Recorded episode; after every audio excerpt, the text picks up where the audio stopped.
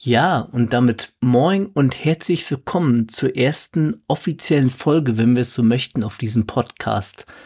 Die heutige Folge stammt aus meinem Archiv, die wurde ursprünglich im Juli 2022 aufgenommen. Es geht, wie der Titel ja bereits zeigt, um Essstörungen im Bodybuilding, beziehungsweise um die Frage, ob Bodybuilder essgestört sind und wie ich auch einleitend gleich nochmal im Podcast sagen werde, fällt einem vielleicht auf Anhieb eine leichte Antwort ein, aber die Wirklichkeit ist halt manchmal etwas komplexer und diese Komplexität habe ich versucht in diesem Podcast möglichst anschaulich aufzudröseln. Beginnen wir mal einleiten mit so ein paar Gedanken. Ernährung ist generell im Bodybuilding eine ganz wichtige Säule. Das nimmt eine ganz große Rolle ein. Und es gibt wohl kaum eine andere Sportart, bei der selbst Anfänger einen so großen Fokus darauf legen, was auf ihren Teller oder besser gesagt beim Bodybuilding eben in die Tupperdose gelangt. Neben dem Alltag haben wir dabei insbesondere die Diät, die eine besondere Stellung in diesem Sport einnimmt. Cheat Days, Selbstgeißelung und die Reduzierung des Körperfettanteils auf ein Minimum. Kaum jemand verzichtet während einer Diät so konsequent auf Nahrung und auf Gelüste wie Bodybuilder, was nicht selten entsprechende körperliche und psychische Konsequenzen nach sich zieht. Und das bildete so ein bisschen den Rahmen für die heutige Folge. Um mal kurz vom Skript nochmal abzuweichen. Ich weiß noch, wie ich vor jetzt bestimmt bald zehn Jahren, es muss sogar noch länger her gewesen sein, in einer Arztpraxis saß, aus ganz anderen Gründen, aber dort waren auch entsprechende Broschüren zu finden zu allen möglichen Themen und unter anderem eine Art Checkliste nenne ich es mal, wann etwas eine Essstörung ist und was quasi besondere Merkmale sind zu für Außenstehende, wann sie das quasi bei Familienmitgliedern mitbekommen würden. Und ich kriege die Punkte von damals leider nicht mehr zusammen. Weiß aber noch, als ich das Ganze gelesen hatte, dass ich mich in durchaus einigen von diesen Punkten wiedergefunden habe und das wiederum auf eine gewisse Art und Weise so ein bisschen belächelt habe. Auch vor dem Hintergrund, als wir damals in der zwölften Klasse während des Abiturs beziehungsweise in der Schule in der Abiturzeit einen Alkoholikertest gemacht haben und so bei der Suchtberatung waren, so von der Schule aus das Ganze mal als ja, Ausflug im Prinzip umgesetzt haben, da trafen dann auch ein Großteil der Punkte, wenn man die Skala oder diese Fragen eng ausgelegt hatte, auf und zu. Und wir waren ja trotzdem keine Alkoholiker, nur in einer Lebensphase, wo wir entsprechend viel oder häufiger Alkohol getrunken haben, als vielleicht andere Menschen oder normale Menschen es tun würden. Und ähnlich ist es ja eigentlich auch mit dem Bodybuilding. Man würde vielleicht von außen sagen, ja, die sind essgestört. Man selbst, wenn man in dieser Szenerie selbst drinne ist, würde wiederum aber vielleicht sagen, es ist Teil eines Lifestyles und Außenstehende können es einfach nur nicht verstehen. Wie ihr euch vielleicht schon denken könnt, stellt das Ganze vielleicht eine etwas zu leichte Antwort dar und die etwas komplexere, die versuche ich euch im Rahmen dieses Podcasts zumindest aus meiner Sicht in den nächsten Minuten zu geben. Beginnen wir das Ganze mal aus einem systemischen Blickwinkel zu betrachten. Um meine Gedanken zu dieser Frage nämlich besser verständlich zu machen, muss ich zunächst ein wenig ausholen. Eine gute Möglichkeit, um sich der gegenseitigen Beeinflussung von Verhaltensweisen, Zuständen und anderen Lebensumständen bewusst zu werden, stellt eine systemische Betrachtung dar. Einfach formuliert beschreibt ein System die Art und Weise, wie auf Reize reagiert wird, beziehungsweise wie Vorhaben umgesetzt werden. Wer so beispielsweise Hunger hat, isst etwas. Was gegessen wird, hängt vom Essverhalten ab, wie das System Essverhalten sich wiederum gestaltet, ist bekanntermaßen sehr individuell, aber gleichzeitig auch nicht vom Umfeld gelöst. Ich hatte damals in meinem Buch wie man in Form kommt, bereits das Beispiel von Hundefleisch angeführt, das wir in unserer stereotypischen Vorstellung auf manch asiatischem Teller vermuten, aber nicht in Deutschland erwarten würden. Dennoch ist es per Gesetz erst seit wenigen Jahrzehnten verboten und wurde in einigen Regionen noch lange als eine Art Spezialität angeboten. Das fand vor allem im süddeutschen Raum statt. Hundefleisch ist ein ziemliches Extrembeispiel.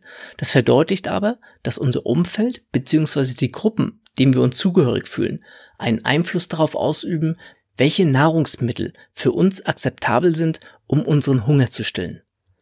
Dabei muss man nicht nur mit dem imaginären Finger auf Vegetarier oder Veganer zeigen. Wer an Bodybuilding und Fitness denkt, hat Reis und Hühnchen, Brokkoli, Proteinshakes und den Verzicht auf Süßigkeiten letztendlich im Kopf. Und an diesen Vorurteilen ist auch einiges dran, denn Essen soll im Bodybuilding nicht nur Einfluss auf das System Hunger ausüben, sondern insbesondere auch auf die Systeme Leistungsfähigkeit, Muskelaufbau und Körperfettanteil. Ich hoffe, das hat geholfen, um eine gewisse Vorstellung davon zu haben, was ich mit Systemen meine. Neben dem Verarbeitungsprozess von Außeneinflüssen gibt es einen zweiten Punkt, der bei Systemen beachtet werden muss. Systeme beeinflussen einander indirekt oder direkt. Wenn ich mich also entschieden habe, meinen Hunger mit Reis, Hähnchen und Brokkoli zu sättigen und diese Entscheidung nicht nur auf eine Mahlzeit, sondern auf meine ganze Ernährungsweise übertragbar ist, kann dies beispielsweise in Konflikten zu meinem familiären Umfeld führen. Es stärkt mein Zugehörigkeitsgefühl zur Bodybuilding-Community und es wirkt sich je nach Fleischqualität und Menge des Fleischkonsums spürbar auf meinen Geldbeutel aus. Dies zieht wiederum andere Reaktionen in der Familie, meiner Sicht auf das Bodybuilding und mein Kaufverhalten nach sich. Die gegenseitige Beeinflussung der Systeme kann also positiv wie negativ sein und wirkt sich unmittelbar, aber auch mittelbar aus. Wie stark diese Effekte sind, hängt von der Kombination der Lebenssituation, der Ausprägung der beeinflussten Systeme und insbesondere dem wirkenden System ab. Wer also keine Familie hat, ist weniger in seinem Ernährungsverhalten gebunden, Wer den Jackpot im Lotto geknackt hat, wird sich weniger um Geld Gedanken machen als ein Auszubildender, der frisch von zu Hause ausgezogen ist. Das sind so Extrembeispiele, die verdeutlichen sollen, was mit Lebenssituationen und dem beeinflussten System gemeint ist. Welches System letztendlich das Wirkende ist, das ist letztendlich eine Frage der Perspektive. In meinem dargestellten Beispiel hier war es das Essverhalten. Man hätte das Pferd aber beispielsweise auch von Seiten des Geldbeutels aufzäumen können. Egal wie man das Ganze aber umsetzt, für jedes System gilt, dass es sich in einem gewissen Gleichgewicht bewegt, was in der Konsequenz auch bedeutet, dass dieses Gleichgewicht aus den Fugen geraten kann. Ein System kann sich auflösen oder zerstört werden, wenn man es so ausdrücken will. Im Fall der Reis-Hähnchenernährung wäre dies der Fall, wenn man beispielsweise auf eine vegetarische Ernährung wechselt und in der Konsequenz jede Form von Fleisch vermeidet. Dies wäre die komplette Auflösung. Wohingegen ein temporärer Verzicht oder die Variation mit anderen Fleischsorten eine Reduzierung der Systemwirkung nach sich zieht. Es wäre also einfacher, wenn man nicht nur Reis und Hähnchen essen würde, gemeinsam mit der Familie Mahlzeiten anzunehmen und möglicherweise auch sparsamer für den Geldbeutel. Doch Systeme können sich nicht nur auflösen, also auf der einen Seite aus dem Gleichgewicht geraten, sondern auch einen zu starken Einfluss ausüben. Überreagieren, wenn man das so ausdrücken möchte. In diesem Fall haben sie weitreichende negative Auswirkungen auf eine Vielzahl anderer Systeme. Ein bekanntes Beispiel hierfür sind Krankheiten, die unseren gesamten Körper fordern, unsere Aktivität verringern und auch Einfluss auf unsere soziale Interaktion nehmen.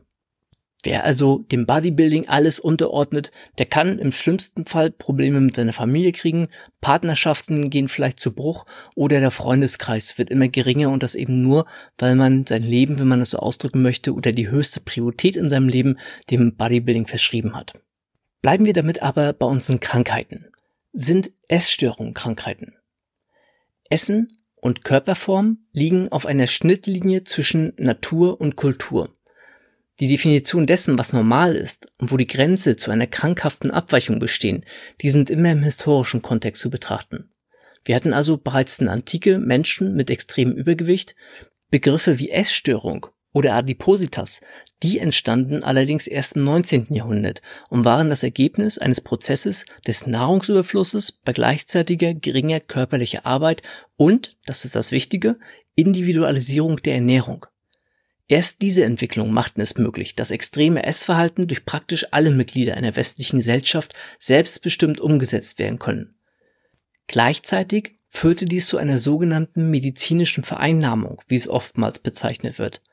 War Hungern beispielsweise früher Teil einer magisch-religiösen Praxis in verschiedenen Kulturen, wird es in der heutigen westlichen Gesellschaft von der Mehrheit als negativ bewertet. Das trifft sowohl auf Krankheiten wie eine Magersucht zu, aber auch eben auf das Umsetzen von Wettkampfdiäten. Beide Verhaltensweisen sind davon geprägt, dass sie nicht zur Erlangung des allgemein anerkannten Schönheitsideals umgesetzt werden, sondern Extreme befolgen. Neben dieser sozialen Komponente, also was denkt das Umfeld über dieses Verhalten, sollten körperliche Beeinträchtigungen und langfristig sogar Schädigungen jedoch nicht unerwähnt bleiben. Das heißt, und das will ich nochmal ganz klar verdeutlichen, nur weil Außenstehende eine Bodybuilding-Diät als nicht gesund betiteln, heißt das nicht, dass sie keine Ahnung haben und das tatsächlich überhaupt nicht so schlimm wäre oder ähnliches, sondern vielfach sind eben solche Diäten in einem ungesunden Maße umgesetzt und haben letztendlich mehr Schnittpunkte mit etwas wie einer Magersucht als in Anführungsstrichen einer normalen regulären Diät. Wir haben also in der Praxis eine enge Verflechtung von biologischen und sozialen Perspektiven, die damit deutlich werden sollte. Gleichzeitig sollte dies eine mögliche negative Tonation von dieser Vermedizinerung von Essstörungen relativieren. Extreme sind, wie bereits im Rahmen dieser allgemeinen Systembeschreibung angeführt, niemals ohne Konsequenzen. Und die Grenze, wann etwas als Krankheit verstanden wird, ist schlichtweg auch nur durch Erkenntnisgewinn geprägt. In Zeiten, in denen Vitamine, Mineralstoffe, Hormone und andere Konzepte den Menschen nicht bekannt waren und reduzierte wie übermäßige Essenszufuhr nur einem sehr begrenzten Kreis an Personen überhaupt möglich war, da war eine medizinische Relevanz schlichtweg nicht erkennbar. Und da sich all dies im Prinzip heutzutage verändert hat, ist es auch völlig normal, dass eine gewisse Übergriffigkeit aus der Medizin heraus entsteht. Und diese Formulierung, die will ich auch gar nicht so negativ verstanden wissen. Diese Übergriffigkeit, die wird auch oftmals der Soziologie vorgeworfen und ich möchte behaupten, das kann man auch vielen anderen Wissenschaften vorwerfen, wenn sie einfach versuchen, ihre Erklärungsmodelle in dieser komplexen Welt immer weiter auszuweiten, was durchaus ja in vielen Punkten durchaus eine gewisse Relevanz hat, beziehungsweise eine gewisse Legitimität. Und wenn man nämlich die Literatur dazu liest, beziehungsweise so allgemein solche Aufsätze zur Essstörung, könnte man manchmal ein bisschen das Gefühl haben, dass die Medizin sich in Sachen einmischt, die sie nichts angeht. Und genau das will ich eben damit nicht ausdrücken.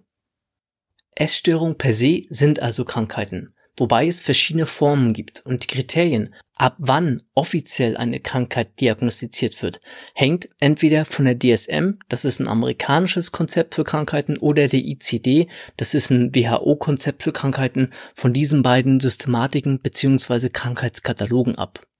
Ich werde mich im Rahmen dieses Podcasts auf die aktuelle DSM-5 beziehen und in dieser ist es beispielsweise so, dass auch Binge-Eating inzwischen im Gegensatz zur DSM-4 damals als Essstörung definiert wird. Demnach liegt eine Störung vor, auf Binge-Eating jetzt bezogen, wenn es mindestens einmal pro Woche über einen Zeitraum von mindestens drei Monaten zu einem Essanfall kommt, der von Kontrollverlust und dem Verzehr großer Nahrungsmengen geprägt ist. Es wird hastig gegessen, wobei Hunger keine Rolle spielt und ein starkes Völlegefühl erreicht wird oder sogar darüber hinaus Nahrung zugeführt wird. Das führt jetzt natürlich zu der Frage, ob Cheat Meals oder sogar Cheat Days Binge-Eating-Anfälle sind. Vielleicht nicht unbedingt eins zu eins im Sinne der DSM, aber Beschneidungen sind, glaube ich, deutlich erkennbar.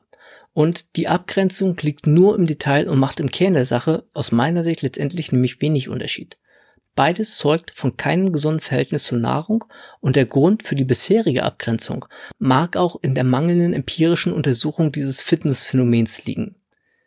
Die aktuell gültige DSM-5 wurde im Mai 2013 bereits veröffentlicht und ist seitdem gültig.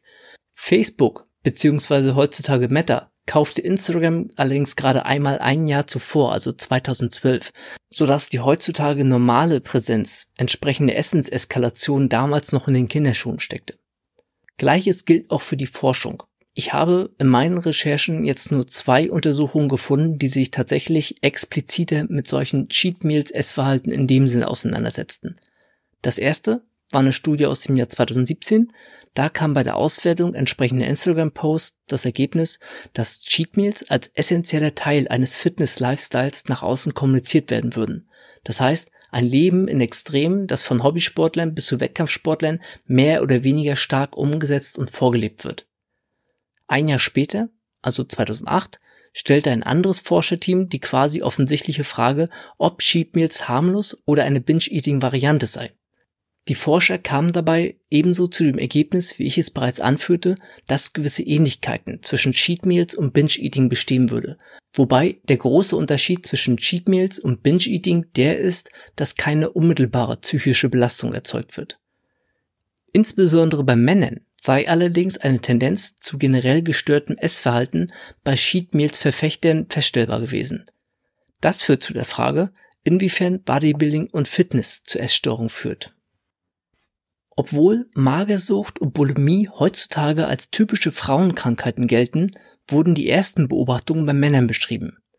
Die Vertreter beider Geschlechter streben nach körperlicher Veränderung, wobei die Motivation bzw. die Zielsetzung unterschiedlich ausfällt. Während Mädchen in der Pubertät beginnen Sport zu treiben, um abzunehmen, tun Jungen es, um Muskeln aufzubauen. Männer kontrollieren gemäß Literatur ihr Essverhalten tendenziell häufiger, um die Leistung zu steigern, Erkrankungen zu vermeiden und mehr Chancen bei der Partnersuche zu haben, wobei ich behaupten würde, dass diese Beschreibungen generell für Menschen gelten, die Fitness und Bodybuilding in einer leistungsorientierten Form umsetzen. Auch Frauen in der Fitnessszene haben also aus meiner Sicht zumindest entsprechende Tendenzen. In einem gewissen Rahmen mag das Hinterherjagen von gewissen körperlichen Vorstellungen nicht unbedingt dem Ideal jedes Menschen entsprechen, stellt aber aus meiner Sicht noch keine systemische Überreaktion dar.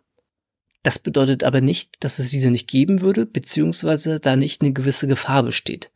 Entsprechende Phänomene wurden nämlich bereits vor drei Jahrzehnten in der Wissenschaft dokumentiert. In einer Untersuchung von Pope und Kollegen, ich hoffe, ich habe den richtig ausgesprochen, aus dem Jahr 1993 stellte das Forscherteam bei 8% der untersuchten Bodybuilder ein neues Phänomen des gestörten Körperbildes und damit verbunden gestörten Essverhaltens fest. Ursprünglich wurde dieses in Anlehnung an die Magersucht als Reverse Anorexia Nervosa bezeichnet. Später wurde der Begriff Muscle Dysmorphia gewählt. Die Betroffenen haben mehr Muskeln als normale Männer, fühlen sich aber weiterhin dünn. Ein anderer Begriff, der in den Medien häufiger verwendet wird, ist der sogenannte Adonis-Komplex. Essen nimmt für diese Menschen eine große Bedeutung ein, da dieses neben Training als große Säule für das Erreichen des eigenen Ziels gilt. Nicht der generelle Verzicht, sondern der Verzicht auf vermeintlich ungesunde Lebensmittel definiert das Essverhalten. Zum Binge-Eating in Form von Cheat Meals gesellt sich die sogenannte Orthorexia nervosa, eine Essstörung, die ähnlich wie Cheat Days nicht in der DSM-5 aufgeführt ist. Bei dieser wird sich übermäßig mit der Qualität von Lebensmitteln beschäftigt. Essensauswahl wird, wenn man das so ausdrücken möchte, also zur Ideologie und das Label Science-Based wird zum Qualitätsmaßstab, wobei dieses so viel mit tatsächlicher Wissenschaft zu tun hat wie alkoholfreies Bier mit einem Besäufnis. Das ändert nichts daran, dass die Nahrungsmittelauswahl wie bei vielen anderen Essextremen moralisiert wird und damit identitätsbildend wirkt. Hier würde ich persönlich auch die Grenze des in der Praxis oftmals schmalen Grads zwischen einer disziplinierten und einer zielführenden Ernährung auf der einen Seite und einem krankhaften Essverhalten auf der anderen Seite ziehen. Aus über 20 Jahren Erfahrung kann ich sagen, dass auf beiden Seiten Menschen mit unterschiedlichen Körpern anzufinden sind. Ein dicker Oberarm und ein niedriger Körperfettanteil beziehungsweise dessen Abstinenz, also kein dicker Oberarm und ein hoher Körperfettanteil, lassen keine Schlussfolgerung über das Verhältnis zum Essen zu. Es gibt viele Menschen da draußen, die sehr unzufrieden mit sich sind und gleichzeitig fast schon ein Verhältnis zum Essen haben, als ob sie sich geißeln würden und dabei gleichzeitig viel zu wenig Kalorien zu sich führen. Nicht nur Frauen, auch Männer haben teilweise dieses Phänomen und eine Lebensmittelauswahl an den Tag legen, die nicht nur physisch langfristig ungesund ist, sondern oftmals psychisch bereits erste Schäden hervorgerufen hat. Binge-Eating, Orthorexia nervosa, Muscle Dysmorphia, welche dieser Begriffe beschreibt denn nun die Probleme beim Essverhalten von Bodybuildern und Fitnesssportlern? Die Antwort ist, dass sie es alle tun. Während mit dem ICD und dem DSM klare Definitionsrahmen für verschiedenste Störungen und Krankheiten aufgestellt wurden, ist die Praxis häufig komplex. In der Forschung wird entsprechend auch vom mehrdimensionalen bzw. dynamischen Modell der Essstörung ausgegangen. Das bedeutet, dass einzelne Essstörungen oft nicht klar voneinander trennbar sind. Ebenfalls schwierig dürfte die klare Trennung zwischen einem bewussten und kontrollierten Handeln auf der einen Seite und einem suchtgetriebenen Agieren auf der anderen Seite sein.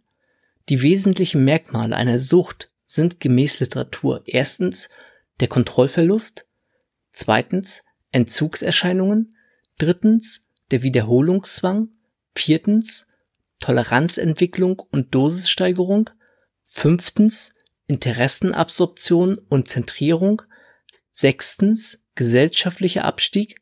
Siebtens psychischer und körperlicher Verfall sowie achtens der Rückfall. Leistungsorientierte Wettkampfsportler im Bodybuilding, egal ob natural oder nicht, die werden fraglos nicht alle in diese Spirale geraten. Die Sucht der sozialen Anerkennung innerhalb der Fitnessblase, Raubbau am eigenen Körper im Zuge von Wettkampfdiäten für einen Blechpokal und ein Foto des Augenblicks oder die übertriebene Fokussierung auf den Sport, die im Keimverhältnis zum Ertrag und auf Kosten des restlichen Lebens gehen, das sind alles aber keine Fantasiekonstruktionen, sondern bei einem Blick hinter die Social-Media-Fassade vielfach zu finden. Außenstehenden werden entsprechende Eskapaden oftmals erst dann bekannt, wenn Betroffene medienwirksam im Rahmen ihrer Community das jahrelang selbstgewählte Leid beklagen und der Sucht nach gesundem Essen abgeschworen haben mögen, aber der nach öffentlicher Anerkennung möglicherweise weiterhin frönen. Und nein, damit war jetzt nicht allein speziell Sophia Thiel gemeint. Sind Bodybuilder also essgestört? Wie so häufig hängt die Antwort auf eine Frage von der eigenen Perspektive ab. Während Betroffene dies abstreiten werden, wird der Otto Normalbürger mit stereotypischen Vorstellungen das gegenteilige Urteil nur allzu leicht fällen. Es hängt also, bei Beobachtern wie Beobachtetem, vom Einzelfall und dem Beurteilungsmaßstab ab. Wie so häufig im Leben gilt daher der Ratschlag, dass es leicht sein mag, sich über andere ein Urteil zu bilden, die wahre Herausforderung und der tatsächliche Mehrgewinn aber darin besteht, sich selbst zu reflektieren. Und in diesem Sinne bleibt mir nur nochmal auf die Shownotes hinzuweisen. Ich danke euch für eure Zeit, ich danke euch für euren Support und bis zum nächsten Mal.